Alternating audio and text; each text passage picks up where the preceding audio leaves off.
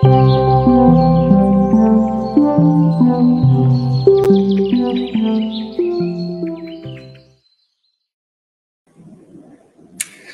tarde, esta é a primeira Conversa Verde, um novo espaço semanal de entrevistas sobre sustentabilidade. Eu chamo Luís Ribeiro e sou o coordenador de ambiente da Visão.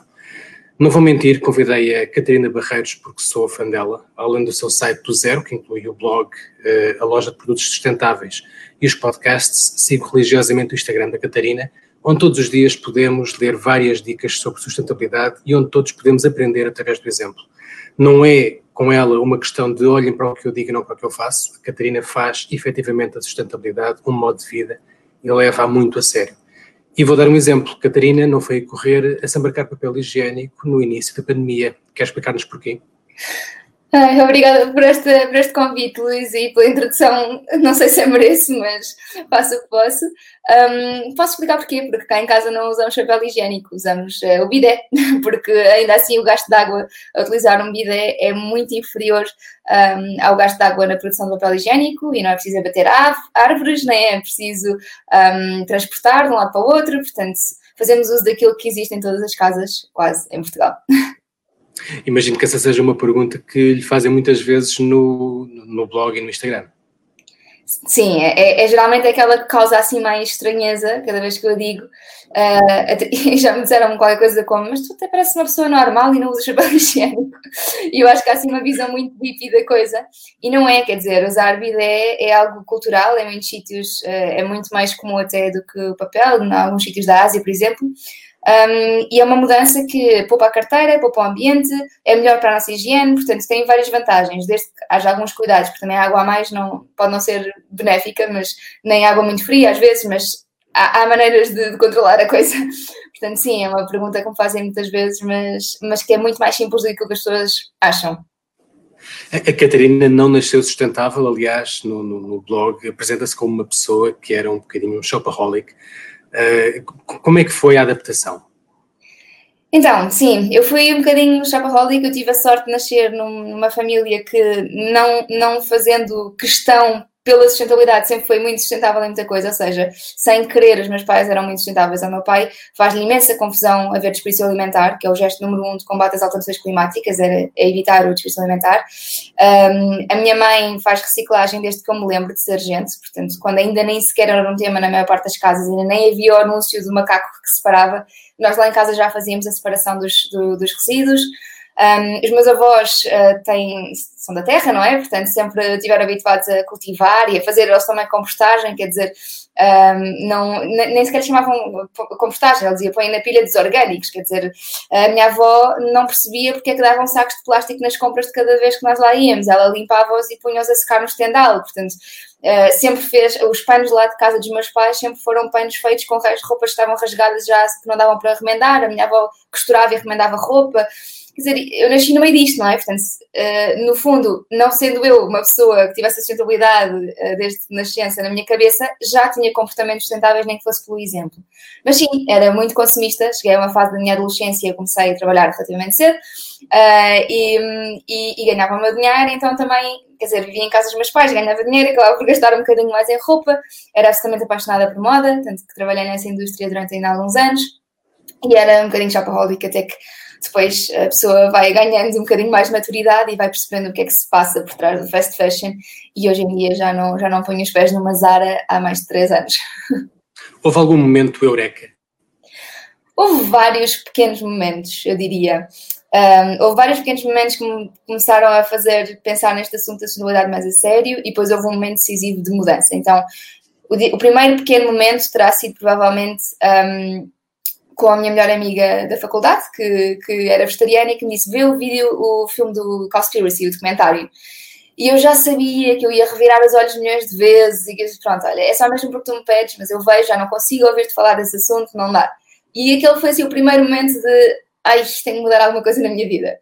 Um, depois vi o The True Cost, de roupa, de moda, e fiquei, uh, mais uma vez. Um, e depois fui com o meu marido, que na altura era meu amigo, a uma conferência da, da Bia Johnson, na Junta de Freguesia de Alvalade. E Bia Johnson tinha o que se chama o Zero Waste Lifestyle. E, e aquela conferência abriu muitos olhos. Havia pessoas, de facto, que faziam muito pela, pelo ambiente. E, curiosamente, o momento em que eu decidi sair da palestra foi o momento em que ela disse que tinha deixado de usar papel higiênico durante algum tempo para experimentar. E eu olhei para o João e disse: esquece, isto é o meu limite. Há, há, limites para a brincadeira, há limites para a estupidez. Eu não aguento nem mais um segundo a ouvir esta senhora, mas aquilo ficou de alguma maneira. Um, e pronto, e saí da conferência, efetivamente, saí a meio. Um, e pronto, e depois uh, eu e o João namorámos, decidimos casar, casámos, e houve um dia, estávamos em casa dos meus pais, estávamos de férias todos, e estava um artigo sobre a Maria Granel. E, e, eu, e eu disse ao João: Olha, João, nós acabámos de casar, se é para mudar, já que estamos a mudar tudo, porque nós não vivíamos juntos, vivíamos em casa dos nossos pais, então íamos mesmo mudar de vida completamente. Uh, e então disse, dissemos: Pronto, está na altura de começarmos mesmo. Se é para começar do zero uma vida em conjunto, então começamos exatamente como queremos. E esse foi o momento eureka da mudança, sem dúvida. Isso foi há quanto tempo? Nós estamos casados há quase quatro anos. Não, quase três anos, desculpa. É, é, difícil ter, ter uma vida sem desperdício, é uma coisa que dá muito trabalho. Não, uh, é, eu acho que o, que o que é mais difícil é a mudança de mentalidade. O, depois, eh, os comportamentos em si são, são a pessoa, quer dizer, encaixa como rotina. Não, se for muito difícil, não vai ser muito sustentável para cada pessoa. Ou seja, aquilo que é a sustentabilidade para mim não é de certeza igual à sustentabilidade para o Luís, por exemplo. Não, não é a mesma coisa, de certeza. Temos vidas diferentes, temos famílias diferentes, temos, somos indivíduos diferentes. Portanto, a, a sustentabilidade é suposto poder adaptar-se a cada um e cada um adaptar-se também de acordo com a sua flexibilidade e disponibilidade, uh, quer emocional, quer temporal, para se dedicar ao assunto. Portanto, neste momento, tudo aquilo que nós fazemos já é rotina, quer dizer, é, é, muito normal para uma pessoa, como vejo a trocar a, a fralda à minha filha, uh, que nunca me tenha visto na vida, dizer que fraldas de pano, isso é uma trabalheira. Mas eu nem sequer penso no assunto, não é? Ou, sei lá, o compostor para mim é super normal se eu estou a fazer alguma coisa que não posso usar as cascas por algum motivo, separar e pôr no compostor. Quer dizer, exames, compostagem, trabalhar, quer dizer, hum, é, é, é rotina para mim. Pegando nos exemplos do, dos seus avós, há, há, muito de regresso ao passado numa vida mais sustentável. É os sacos de plástico, é as fraldas de pano, é a compostagem, tudo isso. Uhum. Sim, há muito regresso ao passado. Acho que um, muita coisa nós temos simplesmente de aprender, mesmo a nossa alimentação, eu diria que é aquilo que é mais importante no regresso ao passado, uh, o desperdício e a alimentação, o tipo de alimentação que fazemos, um, é aprender um bocadinho com eles, porque nós vivemos numa cultura de excesso hoje em dia. Um, e eu, eu não sou anti-consumo, no sentido em que o, o, consumo tem um papel também importante na sociedade, não é? A, a sustentabilidade é a conjugação entre economias, a, a sociedade e, e, sustentabilidade, e ambiente, desculpem. A sustentabilidade são estes três, portanto, a economia também tem aqui um peso. A questão é que o consumo tem de ser inteligente e há muito consumo que nós fazemos que é completamente excessivo e desnecessário. E os sacos de plástico são, são, são desse consumo. Quer dizer, o que é que custa andar com sacos de pano na carteira? Ou mesmo com sacos de plástico que reutilizamos. Não, não, não tem de ser necessariamente pano por ser mais zero waste, em, em teoria. Não, se já existe, é o mais sustentável.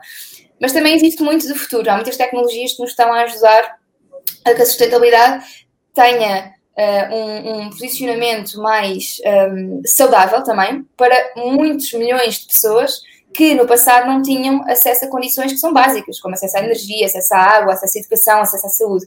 Nós temos aqui um misto de coisas. Por um lado, nós, no norte global, que estamos em excesso de consumo, temos de olhar um bocadinho para os hábitos de consumo dos nossos antepassados, vá, por outro lado, tem de haver avanço tecnológico que é permitido eh, devido à nossa eh, capacidade de raciocínio, espírito crítico e, desenvolvimento de tecnologia, para conseguirmos fazer com que não haja ninguém no mundo a passar fome, que não haja ninguém no mundo sem acesso a condições básicas de saúde. Portanto, é um bocadinho um regresso ao passado misturado com um regresso ao futuro. Portanto, temos aqui... economia de partilha associada às apps, uma coisa que também uh, falou no Instagram, não foi? Sim, uh, uma, uh, uh, as economias de partilha são um excelente exemplo de, de, alguma coisa que foi potenciada pelo, pelo, pela tecnologia. existem apps como a óleo, em que se eu tiver excesso de comida em casa que não vou conseguir dar vazão, porque tenho, sei lá, uma nespereira que me dá 20 kg de nésperas, sei lá, era ótimo, mas não, não é o caso. eu posso partilhar com meus vizinhos, ou se tenho, se vou a algum sítio, posso partilhar uma boleia, quer dizer, há, há, aqui muita facilidade nas apps. Hoje em dia quase nem sequer é preciso ter carro. e um dos custos que está inerente a um carro, numa análise de ciclo de vida, é a própria produção do carro Portanto, se conseguimos partilhar com mais pessoas, em vez do carro ficar sistematicamente 8 horas por dia estacionado, melhor. Ou mesmo o que estamos a fazer aqui os dois, Luís, estamos aqui em, em, em teleconferência, não é? Portanto, uh, não tivemos andar de carro, isto é, isto é a tecnologia a funcionar, isto é, é, é maravilhoso também e ajuda a sustentabilidade. Por falar em teleconferências, a, a pandemia veio mudar muitos hábitos, nomeadamente em relação a, a, faz poupar o, o, ambiente do ponto de vista das, da, do commuting, portanto, da, das viagens pendulares para, de casa para o trabalho. Um, acha que há algumas lições que podem ficar, uh, ou acha que vamos voltar uh, ao que estávamos antes? Eu acho que hum, eu acho que vai haver um misto. Por um lado, acho que vamos a, a aproveitar muitas coisas que, que a pandemia nos trouxe e o teletrabalho poderá ser um deles por uma questão, porque as empresas também percebem que podem poupar dinheiro com isto. Ou seja, escritórios mais pequenos, uh, não ter de dar de carro aos trabalhadores. Portanto, há aqui muitas vantagens. Não haver, as viagens de avião são, são dispendiosas ainda. Portanto, há muita coisa que se percebeu que é possível fazer em teletrabalho. Por outro lado, acho que há uma grande ânsia, sobretudo em quadros mais uh, conservadores de empresas, em voltar à normalidade. E este, esta ânsia de voltar à normalidade é também emocional, não é? Portanto, temos aqui este, estes mixed feelings. Uma coisa é certa, nós, nós estamos cada vez mais a perceber que não podemos depender exclusivamente dos grandes centros urbanos para alimentar-nos, para as pessoas começam a perceber que é mais importante a valorização do ar livre, um, começam a perceber que há algum grau de liberdade em não depender de um automóvel. Portanto, eu acho que para as pessoas isto está a mudar mais rapidamente do que provavelmente vai mudar para as empresas. Mas quando mudar, já aprendemos muita coisa forçadamente, mas aprendemos que é uh, que condições é que são precisas para uma pessoa estar em trabalho em casa, e as empresas, bem ou mal, já tiveram de fazer este investimento. E vamos ver agora também com a telescola que teve de haver investimento. Portanto, o investimento já foi feito, mais vale capitalizar sobre esse investimento e, e fazê-lo render. Portanto, acho que pelo menos nos próximos tempos vamos assistir progressivamente a empresas cada vez mais atentas a estas questões do teletrabalho e de, destas de, de, não depender destas, do commuting, não é? Que estava a falar. De, até porque é uma, é uma estupidez, nós perdemos uma hora no trânsito como podíamos estar a ser produtivos essa hora, ou a estar, a estar com a nossa família essa hora, ou estar a fazer desporto essa hora, quer dizer, temos, há tantas maravilhas de não, não ter de fazer estas deslocações, casa, trabalho, trabalho, casa, que acho que pelo menos as pessoas, antes se calhar das empresas, vão, vão ficar com muita vontade que isto continue. Claro, para não falar dos efeitos também no, no ambiente e no planeta, não só nos gases de efeitos de estufa, mas também na, na, nos, nos, outros poluentes uh, associados ao carro, nomeadamente as partículas finas. Uh, fora as empresas, uh, que, que, lições é que parece que as pessoas podem tirar da pandemia e deste confinamento para o futuro? Então, uma das coisas que ao início eu via muitas pessoas preocupadas é que estavam a fazer muito lixo em casa e a conta da água subiu e a conta da luz subiu. Eu acho que as pessoas começaram a perceber realmente quanto lixo é que produzem, porque antes não o viam. Portanto, o que se passava era as pessoas produziam na mesma lixo, mas ele estava lá fora. Iam a um restaurante, a produção do lixo era no restaurante, não era em casa. E agora nós vemos isto muito mais nas nossas casas, não é? Nas nossas caras, quase, uh, para usar a expressão do in your face. É, é impossível ignorar. Portanto, um, por um lado, nós vamos começar a tornar-nos um bocadinho mais responsáveis para o que. Por outro lado, a maior parte das pessoas nunca tinha ouvido falar de óxido nitroso ou de, de, de, monóxido de carbono antes de perceber o que é que tinha melhorado efetivamente com os carros não estarem a circular. Ou uh, a maioria das pessoas não tinha um, sequer pensado nas questões ambientais de uma, de uma viagem casa-trabalho, trabalho-casa. Portanto, eu acho que há muitas aprendizagens aqui. E Aquela que vai ser mais fácil, parece-me, é aquela que pesa mais diretamente na nossa carteira. Tem pessoas que, através de algumas dicas de poupança de água e de energia que, que vou sugerindo, já tiveram reduções, tanto na conta da água como na conta de energia, de 75%. Quer dizer, é, é, são reduções brutais. E ninguém mostra como, como é conseguiram Como é que conseguiram essas reduções? Então, da água, o que eu sugiro sempre é aproveitar a água de aquecer a parte inicial do banho, essa água, por exemplo, no meu caso, são cerca de 5 litros uh, por banho, sendo que nós tentamos tomar seguido para não haver outra vez esse desperdício. Esses 5 litros dão para lavar o chão, dão para cozinhar, dão para regar plantas. A banheira da nossa filha, onde ela toma banho, que tem à vontade para aí 10 litros de água, e mesmo assim é bastante pequeno uh, e vai pouco cheia, é usada para as descargas do autocolismo. E nós temos também uma sanita que usa a água de lavar as mãos para fazer as descargas do, do autocolismo. Portanto, não há água limpa a ir para, para esgotos e tudo mais. Um, depois, tentar, em termos de energia, uh, há muito, muito mais coisas a fazer, mas, por exemplo, um frigorífico classe A+, para um A+++, tem um ganho de eficiência de cerca de 40%. Nós achamos que é tudo mais ou menos a mesma coisa porque são A não é? Se bem que agora a, a legislação está a mudar para as regras de repolagem de certificação energética uh, e a partir deste ano já vamos começar a ver os antigos A já vão aparecer como B e como C, uh, precisamente porque estamos a fazer um update, porque a tecnologia evoluiu muito. Depois, coisas tão básicas como substituir as lâmpadas por LEDs. Os LEDs duram 10 vezes mais tempo e gastam 10 vezes menos, portanto a eficiência é muito maior. Reduzir os consumos de stand-by, portanto desligar das tomadas tudo o que tenha luz quando tiver da tomada, mesmo que esteja desligado. Portanto, os antigos monitores, antigas impressoras, uh, algumas boxes, depende do, do, do, caso. Nós temos muito poucos equipamentos com consumo de stand-by hoje em dia, mas ainda os temos. E eles estima-se que representam cerca de 10% da nossa fatura de energia. Portanto, só aí podemos cortar. Depois o forno é um dos eletrodomésticos que mais gasta. O frigorífico é o primeiro, o forno está ali hum, logo a seguir, na maior parte dos casos. Portanto, só ligar mesmo quando estivermos a cozinhar para ficar cheio, por exemplo. Um, e tentar não ligar no verão, no inverno sim, que aproveitamos para aquecer a casa.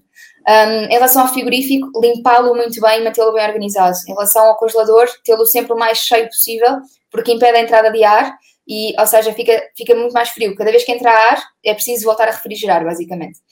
Um, portanto, há aqui estas mini, mini coisas. Ter o termoacumulador mais perto do sítio onde se toma banho para haver menos perda de água. Ter um termoacumulador inteligente que, que só começa a aquecer a água quando nós vamos efetivamente tomar banho e não tem água quente o dia inteiro. Tudo isto são coisas que fazem muita diferença. Ao final do mês fazem muita diferença mesmo. A Catarina estava a falar da quantidade de lixo que as pessoas se apercebem agora durante, durante o confinamento que produzem. Uh, Onde é que as pessoas podem cortar esse lixo? O que é que elas estão a, a, a pôr no lixo mais? Comida. Comida está ainda mais para o lixo. Cerca de 30% do desperdício alimentar é feito nas nossas casas, portanto, nós podemos culpar os professores que não mandam frutas feias para os supermercados, mas no fundo também é porque nós não os compramos. Podemos culpar os retalhistas que também mandam coisas uh, fora, que também muitas vezes é porque para nós têm mau aspecto e nós não as compramos. Um, mas o desperdício alimentar é logo a primeira coisa. E quando eu digo desperdício alimentar, há muita coisa que nós consideramos desperdício e que não é necessariamente desperdício. A casca de abóbora pode ser usada em sopas, a casca de banana pode ser utilizada para cozinhar. Há muita coisa que nós consideramos lixo e que é comida. Uh, e aqui sim aprender mais uma vez com os nossos avós, aprender. A minha avó, por exemplo, quando cose leguminosas, ela compra seca, demolha, cose, faz há anos aquilo que eu comecei a fazer em casa, quer dizer, é, é aquelas coisas que basta olhar para a nossa voz e pedir ajuda. Uh, ela não deita sequer a água de cozer as leguminosas fora, ela aproveita e usa essa água para fazer sopa. Porque, porque não? Quando cá em casa, faz já uma sequência de água de aquecer o banho, vai para cozer as leguminosas, que depois vai para fazer a sopa ou risoto. Portanto, não, nada se, se, se desperdiça. Portanto, desperdício alimentar, muita atenção. A água de cozer as coisas é água que está boa para, para, para outros alimentos, não é? Um, as cascas não têm muitas vezes ir para o lixo. E depois há, inevitavelmente, a maior parte das pessoas faz muito lixo eh, de plástico, de cartão e de vidro. Um, e, e, obviamente é preciso reduzir. Mas o grande impacto nas nossas vidas está no desperdício alimentar. Portanto, uh, se tiver de bater numa tecla, é da alimentação. E é mais difícil para as pessoas hoje em dia largarem o plástico e o plástico muitas vezes ajuda a preservar a comida, por exemplo. Um, e, e, nesse sentido, mais vale ter plástico do que deitar comida fora. Portanto, é, é, eu acho que há muito esta sensibilização para o plástico hoje em dia, mas temos de reverter aqui um bocadinho o pensamento para já, que é, ok, o plástico seria evitável se nós não desperdiçássemos comida. Enquanto o fazemos, ele não é evitável. Portanto, reduzimos naquilo que conseguimos reduzir. Se conseguimos ir às compras e não trazer sacos de plástico, perfeito.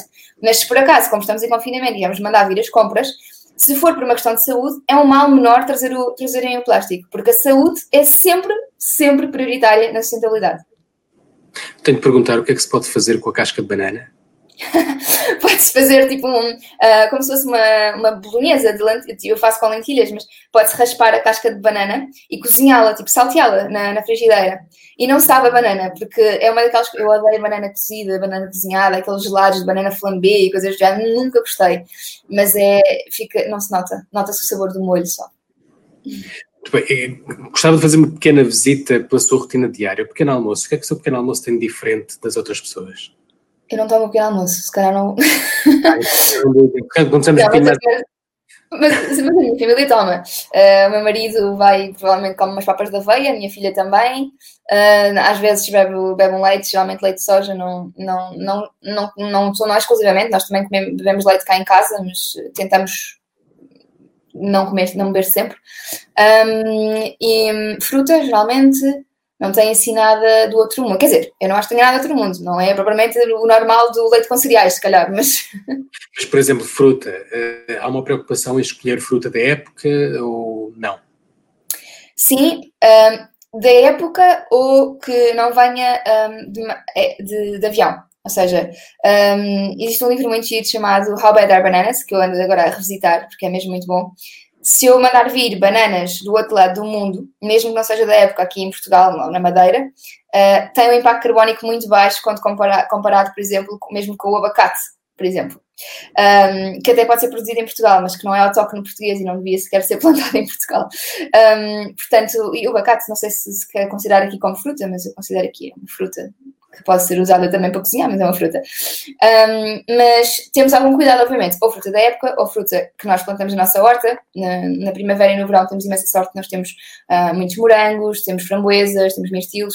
Um, é, o mais importante é que a fruta não seja nem de estufa, e aqui é que entra a época, porque quando não é de época, geralmente é de estufa, uh, ou enviada por ar, por, por avião.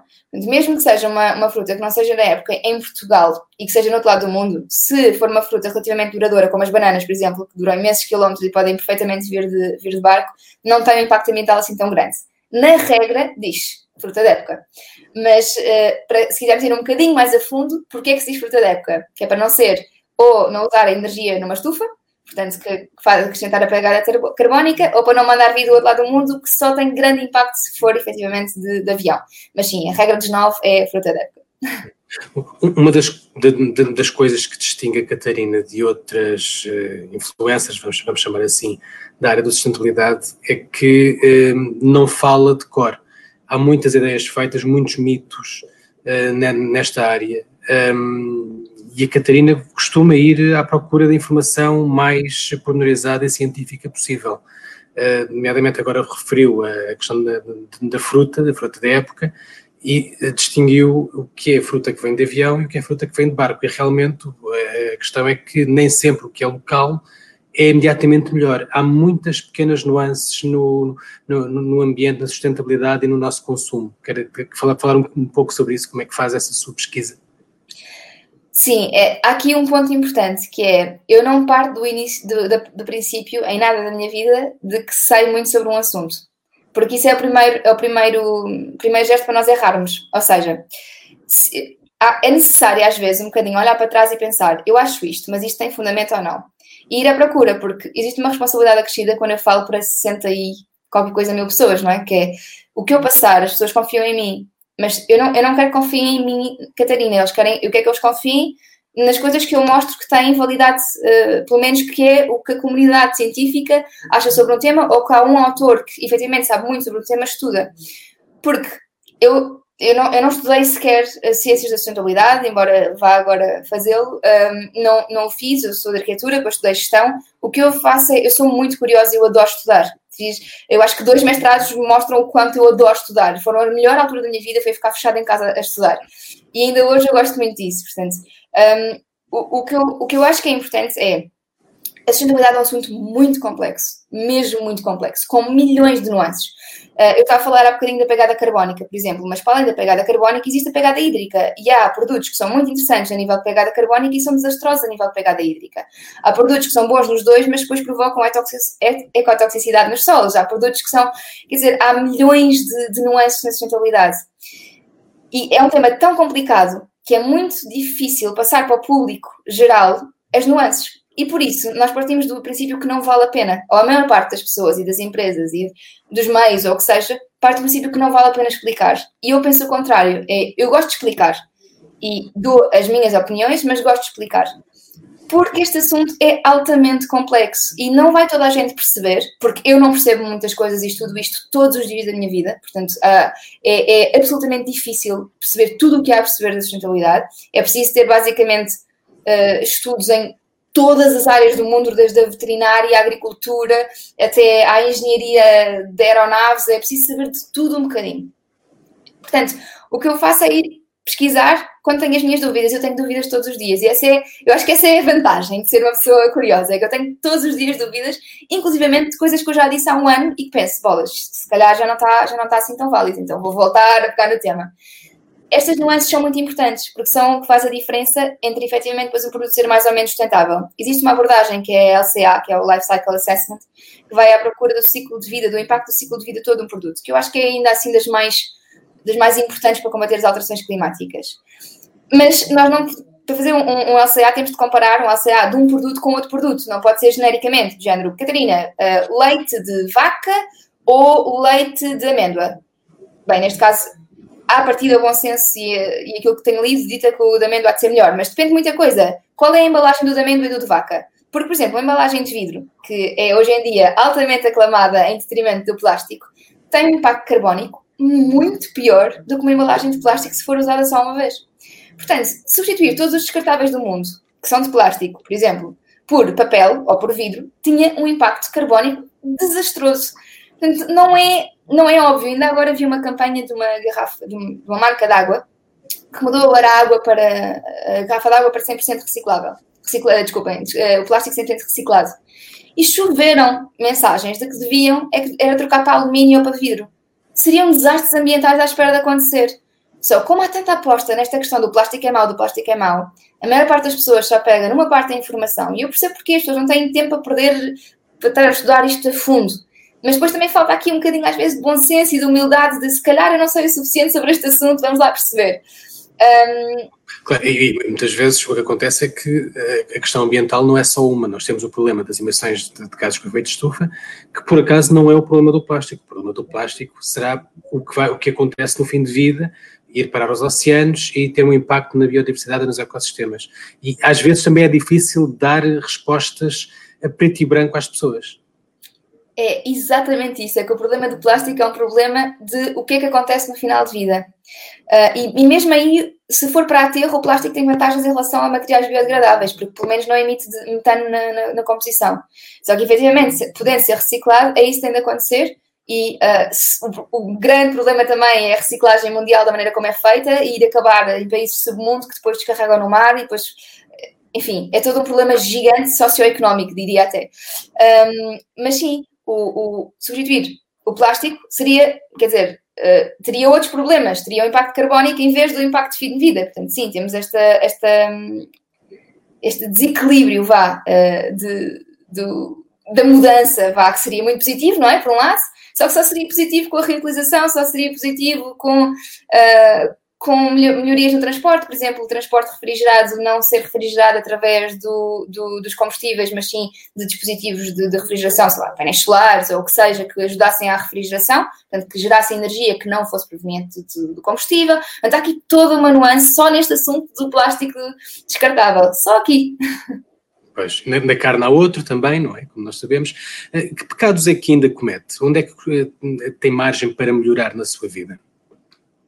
É muita coisa, ainda, ainda, ainda, ainda peca em muita coisa, sendo que se calhar a principal a nível de pegada ambiental será o chocolate.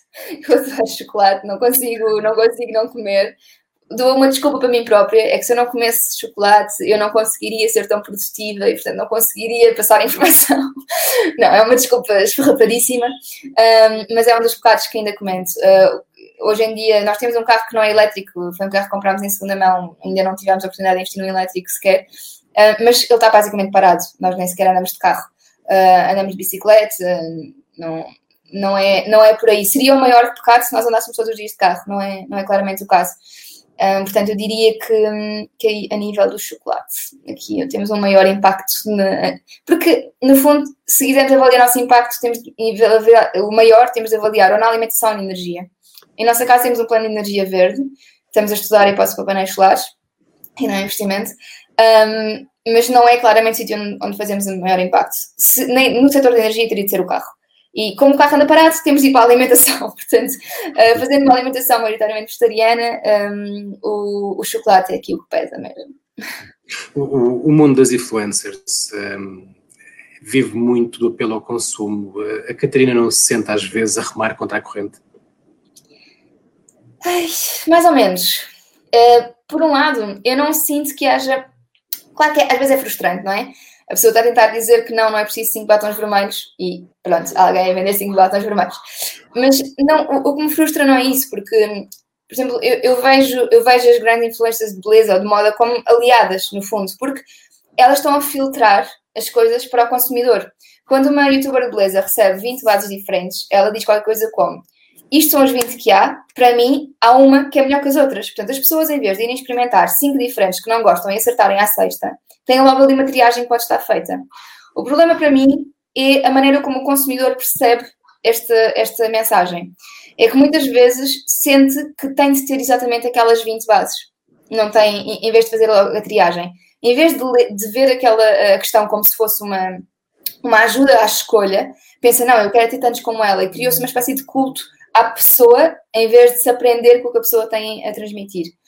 E este culto à pessoa é perigoso em todas as áreas, tanto na sustentabilidade, é perigoso se for comigo, porque às tantas, há um dia qualquer em que eu digo um disparate, acordo, acordo de virada do avesso e digo um disparate qualquer, quer dizer, e as pessoas vão atrás do meu disparate por, por causa de todas as outras coisas bem fundamentadas que eu disse. Portanto, é, é perigoso em qualquer área, eu não quero que ninguém sinta isso comigo, como não quero que ninguém sinta isso com nenhuma grande influência, porque somos todos humanos, todos erramos. Portanto, aqui eu acho que o que é preciso desconstruir é o de termos todos de ser iguais a, a alguém. Ou seja, todos temos de consumir muito. É normal que uma influencer de moda tenha de pôr 20 looks diferentes um, e, portanto, tem, tenha mais peças de roupa. Agora, se é desejável, não considero desejável. Acho que poderia ser muito mais interessante uh, pegar e fazer, mostrar como é que se pode tomar conta das peças, de maneira a durarem mais tempo, uh, apostar em marcas menos conhecidas ou que são mais pequenas e que têm uma produção mais ética, se bem que podem ser grandes e ter uma produção ética, como a Patagónia, por exemplo, mas um, era desejável que fosse outra maneira. Talvez, mas também não posso de repente um, assumir que, é, que, estão todas contra o que eu estou a fazer porque não, não vai ajudar. Ou seja, o que vai ajudar a mensagem é: é possível viver uma vida mais sustentável fazendo a mesma aquilo que nos faz feliz. Agora, temos de pôr em causa se a única coisa que nos faz feliz é comprar 20 peças de roupa por dia. Isso temos de claramente pôr em causa, porque alguma coisa na nossa saúde mental e emocional não está claramente bem. Mas não, não sinto que seja um remar contra a corrente. Sinto que às vezes pode ser frustrante, uh, mais pelo que vejo do lado de quem recebe a informação do que do lado de quem, de quem emite. Porque eu acho que há alguma sensibilidade, pelo menos em algumas, não diria, eu não sigo muita gente que, que fala de modo inglês hoje em dia, portanto se calhar estou um bocadinho off daí, também para não para não andar autoflagelar todos os dias. Estou a. Um, mas é, às vezes remamos um bocadinho contra a corrente. Eu diria que às vezes é mais difícil, até em termos culturais e de quando falamos com os nossos amigos ou com os nossos familiares, no Natal, explicar que não é preciso oferecerem 20 mil presentes à minha filha. Para mim é mais difícil do que saber que há pessoas a incentivar ao consumo de 20 calças de ganga. Muito bem.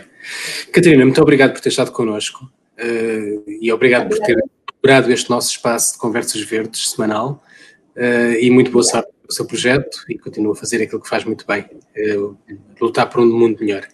Muito obrigada, Luís. Foi um gosto estar aqui e parabéns por este projeto, que me parece que vou estar aqui agarrada todas as semanas. Obrigado, Catarina. Obrigada. Bem a vocês estiverem desse lado e até para a semana.